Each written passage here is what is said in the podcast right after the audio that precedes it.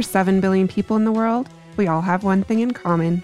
Every day, we all get dressed.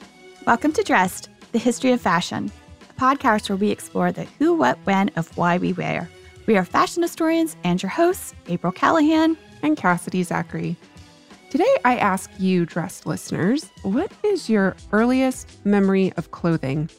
Or can you remember the first time that clothing really meant something to you? I would venture to guess that everyone has at least one piece of clothing that is special from their formative years. I know that one of mine is this black 1950s inspired tulle dress that I wore to my senior prom. Um, it has this beautiful little um, crystal brooch at the waist. And I just, I still remember how beautiful I felt when I wore it, which probably explains why I still have it in my closet after all these years. now I think we all need to see a photo of it. I wonder if I still have it actually. I should try to pull that out. You're right. Um, what about you, April? Um, mm, I think mine would have to be like this barely there red silk slip halter dress. Um, and I wore it on New Year's Eve in LA back in the late 90s. And and the silk just kind of like flows around the body. It's it's quite sexy. And, you know, I've I've worn it out and about several times and had some very fun evenings in that dress. Sounds fun and beautiful. Um, any pictures of that? Oh, maybe. heading back down memory lane today. yeah, exactly. So, aside from the random foray into the vintage inspired, my teen years were very much informed by this style that was part Clueless, which is my all time favorite film, by the way, um, part Hollister, Abercrombie, and Fitch meets the film The Craft.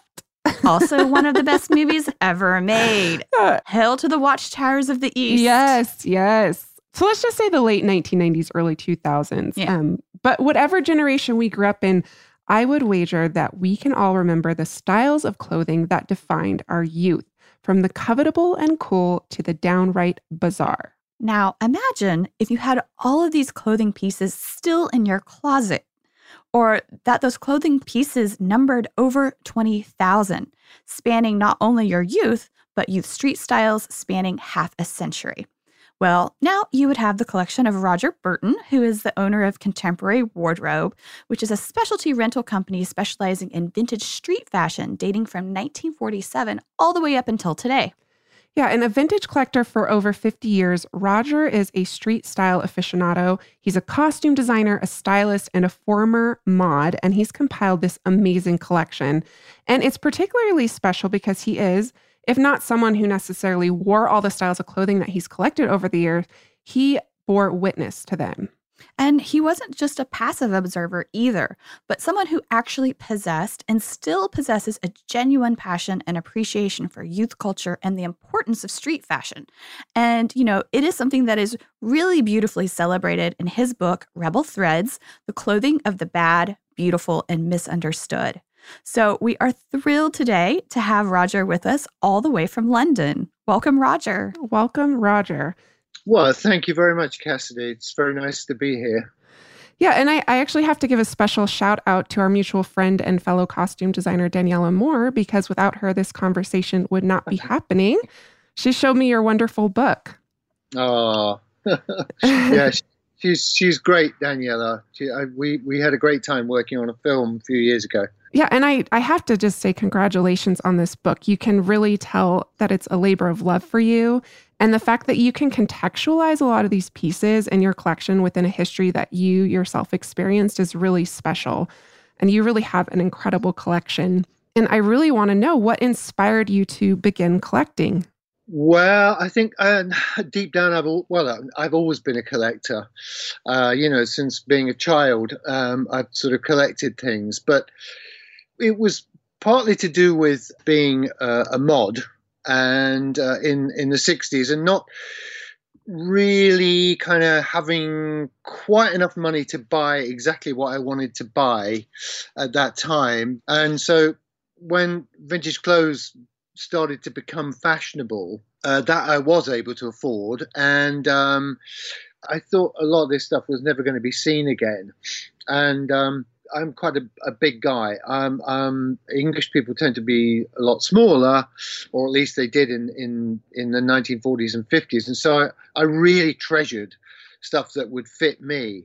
And a, a lot of a lot of my personal collection at the time was American. And a lot of that stuff came over with the war, right? With World War II? Well, actually, before the war, a lot of it was uh, brought over by, well, American servicemen during the war. But before the war, there was all the ocean liners going backwards and forwards from London to or Southampton to New York. And um, they used to have these like traveling bands, uh, orchestras, and jazz bands that would play on the ship. And these characters obviously had to dress up and and you know what better place to, to find outrageous stuff than New York and so they were you know bringing stuff back to England and there was there were a couple of designers who uh, um, at the time who were very inspired by American clothes, and um, one of them was Cecil Gee. And um, he he actually started a shop called uh, Cecil Gee. the American Tailor, and um, there used to be queues around the block for for his clothes, and this was just prior to the war and just after the war. And so, yeah, American style clothing was massively popular in England. Yeah, and I'm really curious to know what role memory and nostalgia played in this collection and in your collecting process.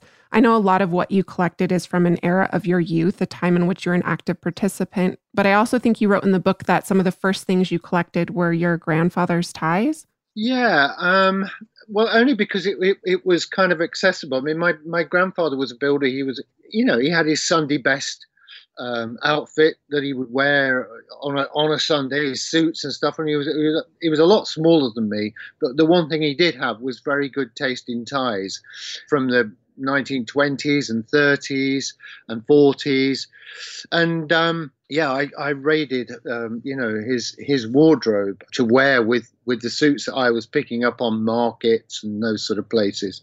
So there was a kind of yeah a nostalgia um, and I also I grew up um, watching old movies, you know, on TV because that's you know I lived in the country, I lived in on a farm, and a lot of my fashion education came via watching old old black and white movies from the from the 40s and 50s. Yeah, and so the book features over 1,000 examples of rare vintage clothing from your collection, focused primarily on the street style of teenage subcultures from the 40s to the 80s. And when you write about street style, and more specifically youth street style, what specifically are you referring to? And how is this type of clothing different than, say, mainstream fashion? To me, street style is, is clothing that has come up through the streets. It's, it's stuff that basically, before the word stylist was ever uh, created, or at least before it was used in, in, in, in, the, in the way it's used now, kids were being stylists. They were picking uh, stuff from high street stores, from little back street stores, from fashion designers from wherever and putting it together and creating their own style. And this started, you know, way back, uh, you know, in, in the 1950s. And um, it generally kind of went alongside a fashionable music that was happening at the time. And so the, the things, you know, one kind of worked off of the other. It was it was the fashion and the music that kind of worked together but it was very unlike anything you could get in a, in a mainstream store. Yeah, and your book addresses very distinctive subcultures of young people and the types of clothing that they wore, and for which rebellion and the bucking of societal rules and regulations are quite common themes. But so too is the fact that clothing and music as well, and we'll talk about that in a little bit. But clothing is incredibly integral to, and in some cases, synonymous with these young people's identity. And I can think of no better case than that than of the Mexican American Pachuco subculture, which infamously adopted the zoot suit in the World War II era. So, can you tell us what was the zoot suit and why was the wearing of this garment so incredibly controversial?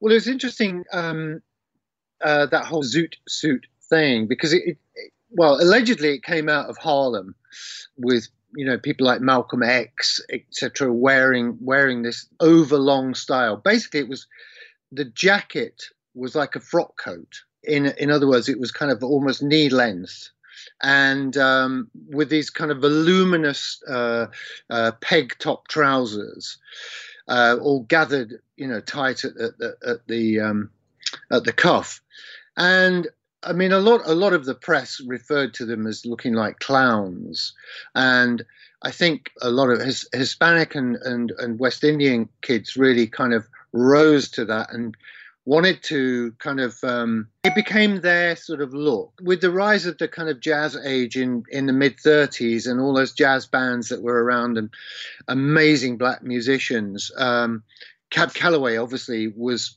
you know, became the kind of uh, uh, the person who was who was wearing this style, and and all the kids wanted to emulate him, and um, it became like a real thing among the. Um, they were they were known as novelty suits uh, in, among tailors and um, novelty styles, and they were worn by kids who followed jazz bands basically, and during the war, or when when America entered the war, they brought about rationing as as they did in this country, in the UK, and Paris, and so on and so forth. But in, in America, they brought about uh, uh, this rationing, and the government stated that excess use of cloth in suiting was was to be banned. And um, it's like you couldn't have a cuff on a trouser, uh, you couldn't have pleats, you couldn't have too much excess cloth in the sleeve. There was all kinds of rules and regulations, but the kids wanted to carry on wearing this stuff, and um, and so they were seen as very unpatriotic.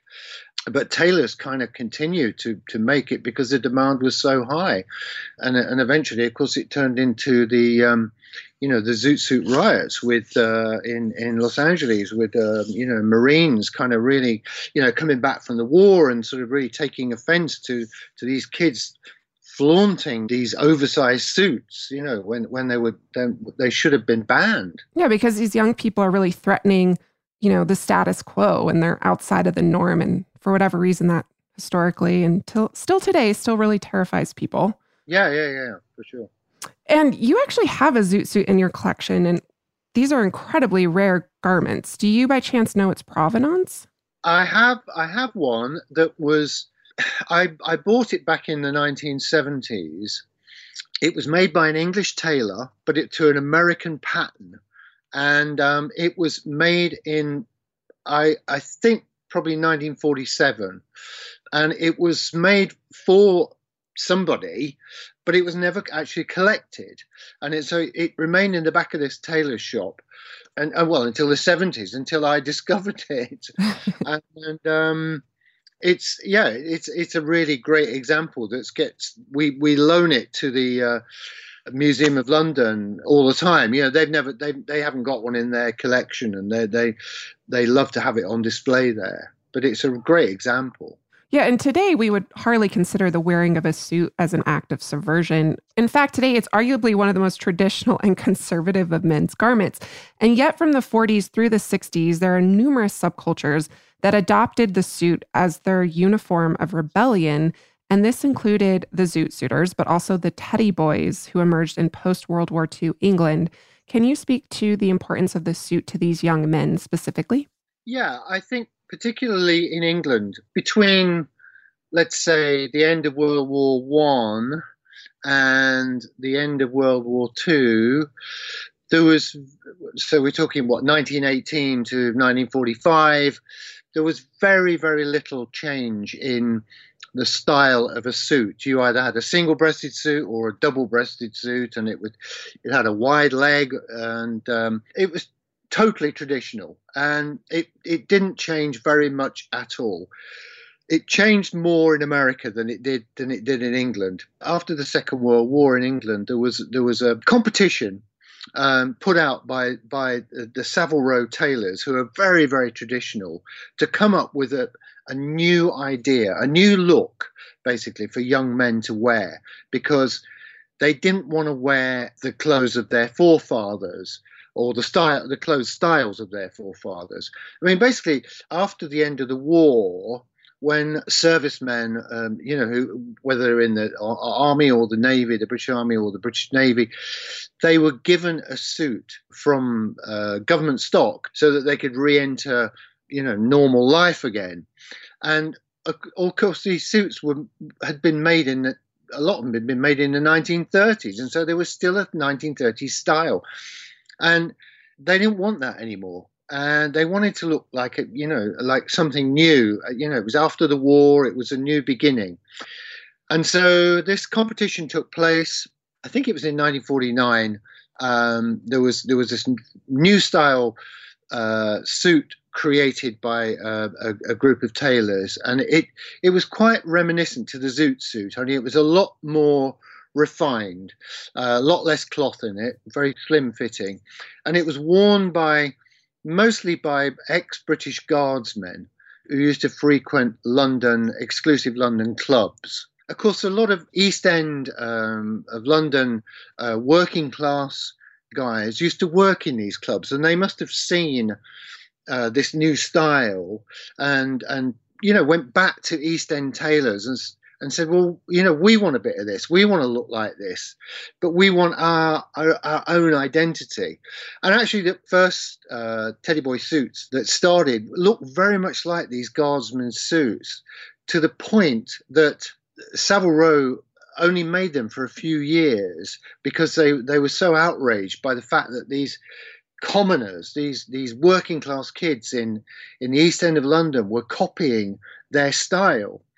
As the style um, evolved, it became more more outrageous. It, they, they started to use colours and have velvet collars and you know with a drain pipe, very tight trouser and and this was associated with this new rock and roll music that was coming over from the states bill haley and the comets and little richard and those sort of people and yeah these kids got a really kind of bad name in the east end for wearing this look and it was known as new edwardian right because it was kind of based on this early 20th century edwardian era style of suit with the long coat right yeah yeah exactly yeah so we are going to take a brief sponsor break, but when we get back, more from Roger on the Teddy Boys.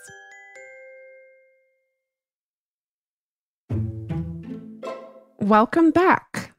Roger, I think it's easy to associate these subcultures with young men, but young women were also active participants, such as the Pachucas in the 1940s and the androgynous Teddy Girls or Judies of the 1950s, both of which adopted the suits of their male contemporaries. How was clothing an act of transgression, but also expression for these young women? Well, I think certainly with the, the zoot suit wearers, I, th- I, think Latin American girls wanted to look like their male counterparts, but you know, it certainly had that flavour, and and it and, and it and it happened in this country as well with the, with the Teddy girls and the Judies. You know, they they didn't want to be left out. You know, they wanted to look as kind of tough as the boys, and um, it's interesting with with the with the girls in this country, unlike America, where um, I think you know a lot of the a lot of those zoot suit wearers. It, I mean, it was it was all tailor made. They were they were made for those people, or, or they were bought in, as fashion items. Where in this country, there was a lot of poor kids, girls and guys, who couldn't afford to have their suits made, and so they would they would buy oversized clothes and um, and get you know the mum or the you know somebody who was handy with the machine to kind of to cut them down to size to fit them. But certainly with the girls there's a, there's a very famous uh, uh, uh, photograph in the book of uh, uh, taken by Ken Russell of this girl. It's 1955 and she's wearing a jacket from the 1940s but in a very kind of um, rebellious way with with rolled jeans and a, and a little cameo brooch in her neck and stuff. And she looks really tough. Yeah, it's a wonderful image. And um, the transgression of these young women is almost more remarkable than that of their male contemporaries because of women's place in society at this time. In the 40s and 50s, women, I feel like, are still very much being held to these traditional roles of wife and mother. So to see these young women you know, rebelling against this and choosing to demonstrate it through the clothing they wear is pretty remarkable. Yeah, I think I think a lot of it is is to do with the, um, you know, with commerce in the in the. It was after the after the Second World War, and you know, everybody had to work, whereas traditionally, probably a lot of women probably didn't work. They probably got married quite young, certainly in this country, and um, you know had kids and stuff. Stuff. Whereas this teenage market after the war, there was there was money around to build the country back up again, and so there were these young teenage girls working away, and they were getting, you know, in some cases as much as the, as much as the guys, and so they were able to to you know uh, invest in in in fashion, and and also fashion was cheaper. It was it was becoming more widespread and cheaper to make uh, you know, with the use of, of man-made fibers and stuff. There was a whole kind of revolution actually in, in the clothing industry that, that started in, in the early 50s over here. Yeah, and it's really interesting too. You kind of mentioned it, but um, you know, today teenage culture is such a predominant part of our society, but it's really in the post-war period that you know this teenage culture really starts to emerge for the first time. That's right and and that's what really interested me about um, collecting clothes from that period. I, okay, I mean, I was I was born in 1949, so I, I, wasn't, you know, a teddy boy as it were. But you know, my sister was a little bit older than me, and she she was very much a part of of, of that teddy boy, teddy girl sort of uh, rock and roll period. Um, she probably wasn't as extreme as some of those girls, but um, it all rubbed off on me. You know, I think you always you always value imagery and, and impressions from from the uh, from your childhood. You know, you you always kind of resort to them uh, for inspiration. I think absolutely, and your book's really a testament to that in so many ways. And I love how in your book you paint pictures of not just what these young people were wearing, but the world in which they lived, what they were doing, how they acted, and this is a lifestyle in which clothing is incredibly integral. And I would also like to know what role did competition play in the perpetuation of these styles? Because the Teddy Boys, for instance, you write, would never go out for the evening unless they looked immaculate. Lots of time was spent combing their hair and getting the quiff just right. It's a really wonderful image to picture. Uh, well, I guess, you know, it, it, it it's it's sort of teenage bravadery. You know, they all kind of they're all vying for you know attention. I mean, you know, the boys have got to look good because they want to attract the girls. The girls want to look, you know, they want to look great because they want to attract the boys, and so there is this kind of competition, which I, I, think has always been always been around, but it was just it was a bit more heightened through that whole Teddy Boy thing, and there was and there was a great deal of competition between, you know, the guys uh, among themselves, you know, uh, and and certainly the girls as well. You write that by 1956, the Teddy Boys were on the outs, and that by 1960, they had been replaced by the mods, which is a culture within which you yourself were an active participant. And I can't wait to hear all about the mods. But first, I'm hoping you can give us a little bit more insight into your childhood. Um, do you by chance remember when you first became interested in clothing?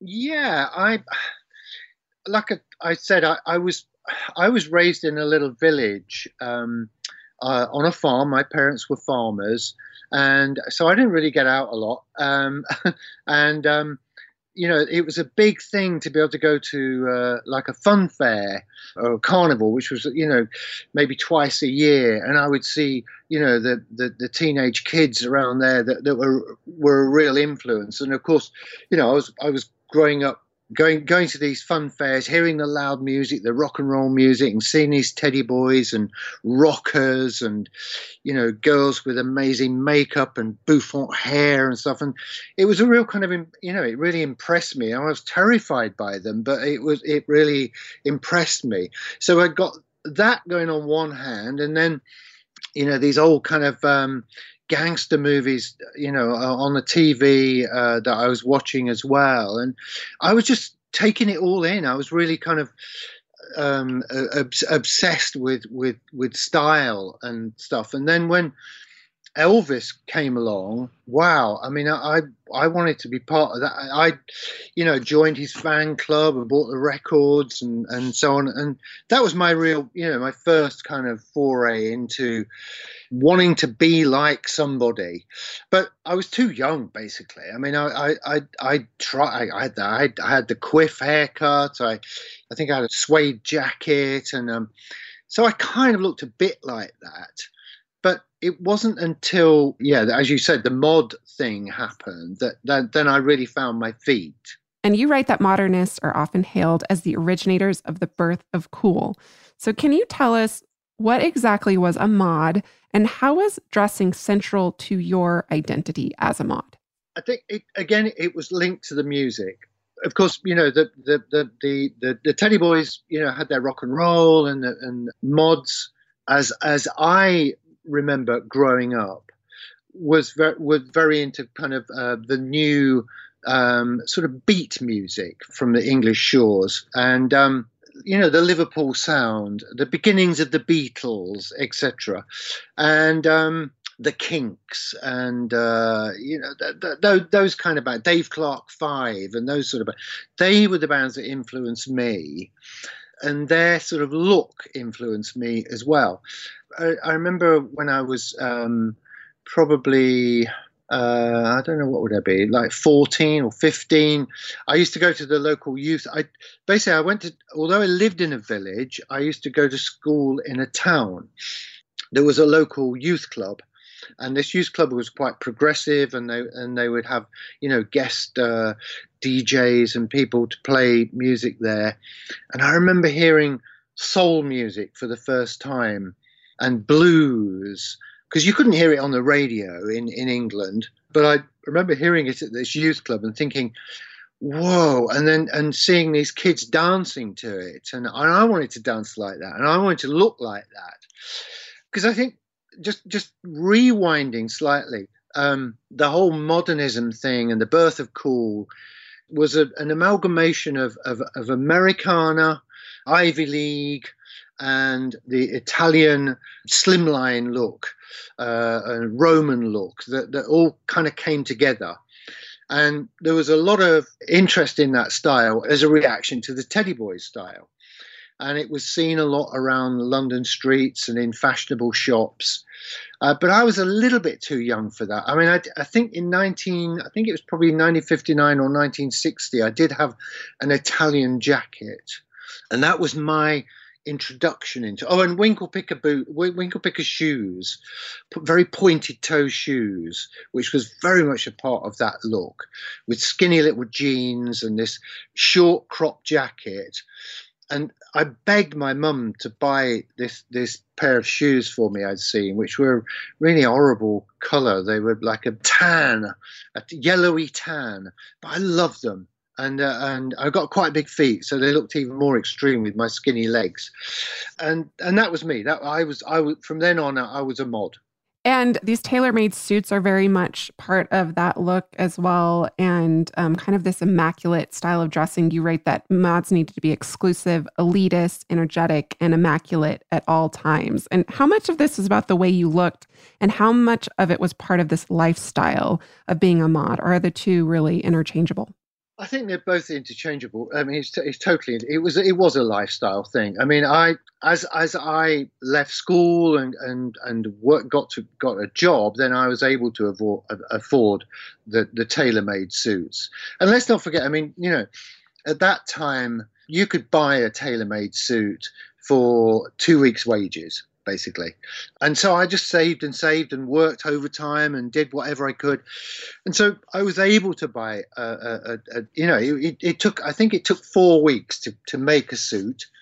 And so it was like a really big thing, you know. You'd go along to the tailors, you get measured up, and uh, you know, put your deposit down, you and you get and get your suit four weeks later.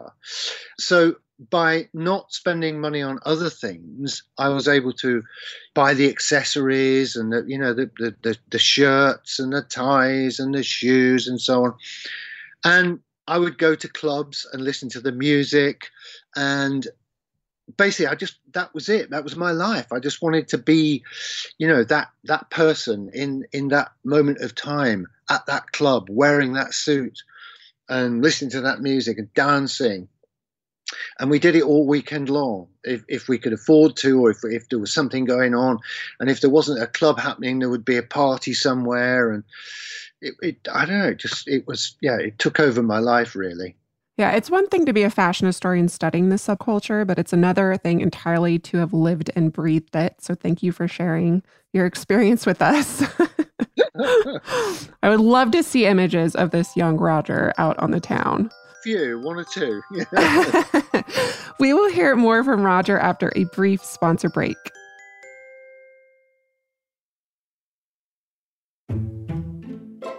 Welcome back, dress listeners. Roger, so the beginning of the end of mod culture starts to happen around the mid 1960s.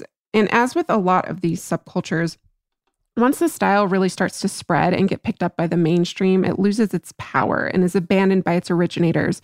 And you write that the purist mods turned away from the mod culture. Some of them turned to the hippie counterculture, but others, like yourself, went an entirely other direction, choosing instead to adopt old gangster style suits from the 40s and 50s. And this is a style that you say was decidedly anti hippie. So, why was this an important distinction for you to make back then? it was a funny time. It was, it was, it, I mean, obviously these these things don't happen overnight. It, it gradually, you know, the hippie thing gradually seeped into into the culture, and you know I, I kept seeing more and more of these kids around, you know, wearing robes and having long hair and stuff. And I thought, I don't want to look like that. I don't, you know, I'm hip. I'm a, I've got short hair. I've got, a, you know, I, I wear a suit or, or, you know, smart jeans or, you know, casual wear or whatever.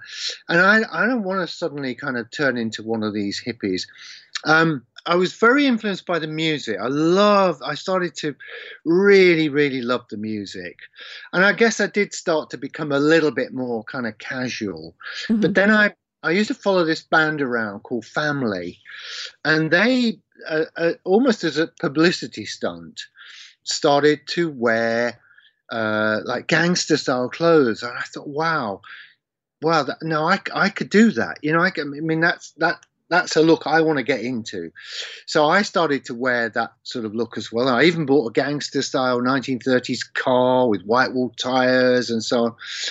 It was still very, very antisocial because I, like I said, I don't, I don't think this happened in, in America, but in, certainly in this country, in England, you didn't wear secondhand clothes. Nobody wore secondhand clothes. It was like a real sort of, um, it, you know, you you you were very very poor if you had to wear secondhand clothes, and so wearing them as a as a kind of chic fashion item was like a real statement, and also it was kind of dressing up it ran alongside the whole hippie thing and and there was a bit of crossover of course you know one would probably you know wear a kind of floral scarf with it or something or you know it wasn't entirely kind of um, suited exactly as as as the gangsters used to wear although it was quite a lot i have to say.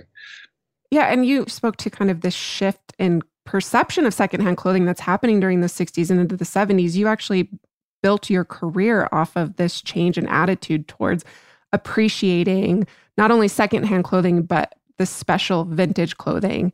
And is this around the time that you started to open your business? Was it in the 1960s? Yeah, well, what happened was because of because of this this interest in vintage clothes from the from the 20s, 30s, 40s, I I actually um, uh, I had left working uh, on the farm. I'd, I'd, got a job in a factory. I was earning like you know quite good money, but I, I, ended up leaving leaving that. And I thought, you know, I want to do something on my own. I want to be like a freelance character. I want to, you know, be a a free mover, as it were. And so I I started um, doing kind of all sorts of odd jobs um, know, doing people's gardens and you know helping out at, you know DIY things around people's homes and stuff. And what happened was my my mum was still living in the farmhouse, but we basically we had to sell the farmhouse and she wanted to downsize. My sister had left home and so on. And we had all this furniture that um, you know one has, has gathered over the years in the farmhouse for antique stuff. And I started to restore it because I knew it had to be sold. And um, I ended up having like a market stall and, and buying and selling this stuff. I got really interested in, in the antiques and um, um, stuff from the 1920s and 30s, like objects for the home, you know, Art Deco, Art Nouveau, and that sort of stuff. And it kind of went alongside with the clothes. And uh, before I knew it, I the shop had turned it. Uh, the stall had, had the market stall had turned into a shop. And um, by 1969, 68, 69, I was actually, you know, dealing in clothes and uh, lifestyle things for, for the home. Um, you know, as I said, Art Nouveau and Art Deco and things from the 1950s. And the clothes became more and more popular. Uh, I was selling them to London dealers and um, students from around my hometown in Leicester and stuff, and it, be, it it became quite a big big thing basically. Yeah, and you actually started working with film productions as well, right? You loaned clothes to the film, the cult classic Quadrophenia in the 1970s. That's right. Yep.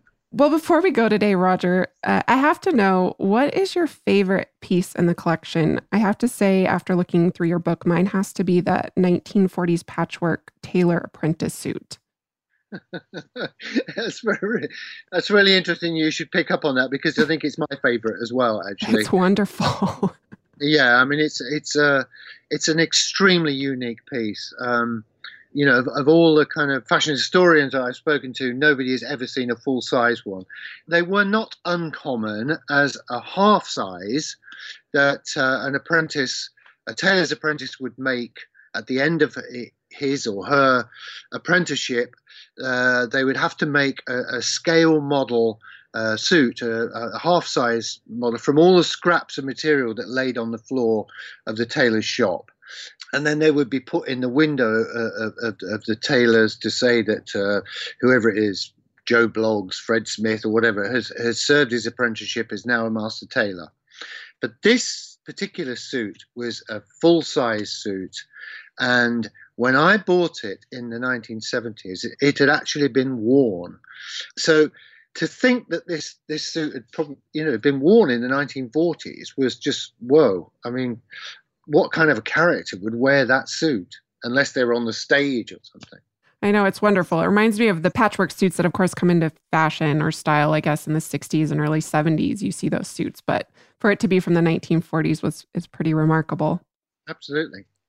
Well, that takes us to the t- end of our time together, but not to the end of Roger's book because that book continues to celebrate street style into the 60s, 70s, and 80s, highlighting such subcultures as the hippies and the punks. So be sure and get your hand on a copy of this incredible feat of research and heart rebel threads. You will not be disappointed. Roger, thank you so much for being here today. My pleasure. Yes, thank you, Roger.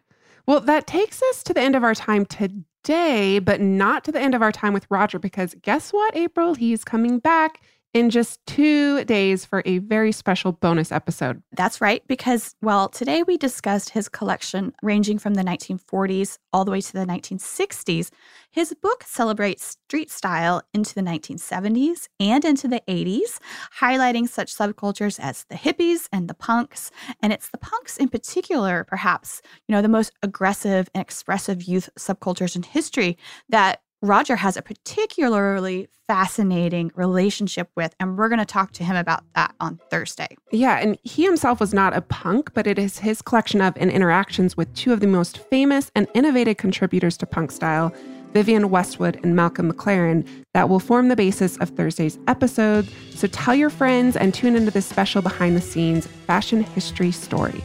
That does it for us today, dress listeners please be sure to get your hands on a copy of Roger's book, Rebel Threads, and may you consider your inner fashion rebel next time you get dressed. For images accompanying each week's episode, please follow us on Instagram at dressed underscore podcast. This is also our Twitter handle. You can follow us on Facebook at Dressed Podcast without the underscore, and we really do love hearing from you. So if you would like to email us, please do so at dressed at howstuffworks.com. For additional readings for each week's episode, check out our show notes at dressedpodcast.com. And don't forget about our merch store, as always, which is at teepublic.com forward slash dressed. That's T E E public.com forward slash dressed. And as always, special thanks to our producers, Casey Pegram and Holly Fry, and everyone else at How Stuff Works who makes the show possible each and every week. Catch you soon. Bye.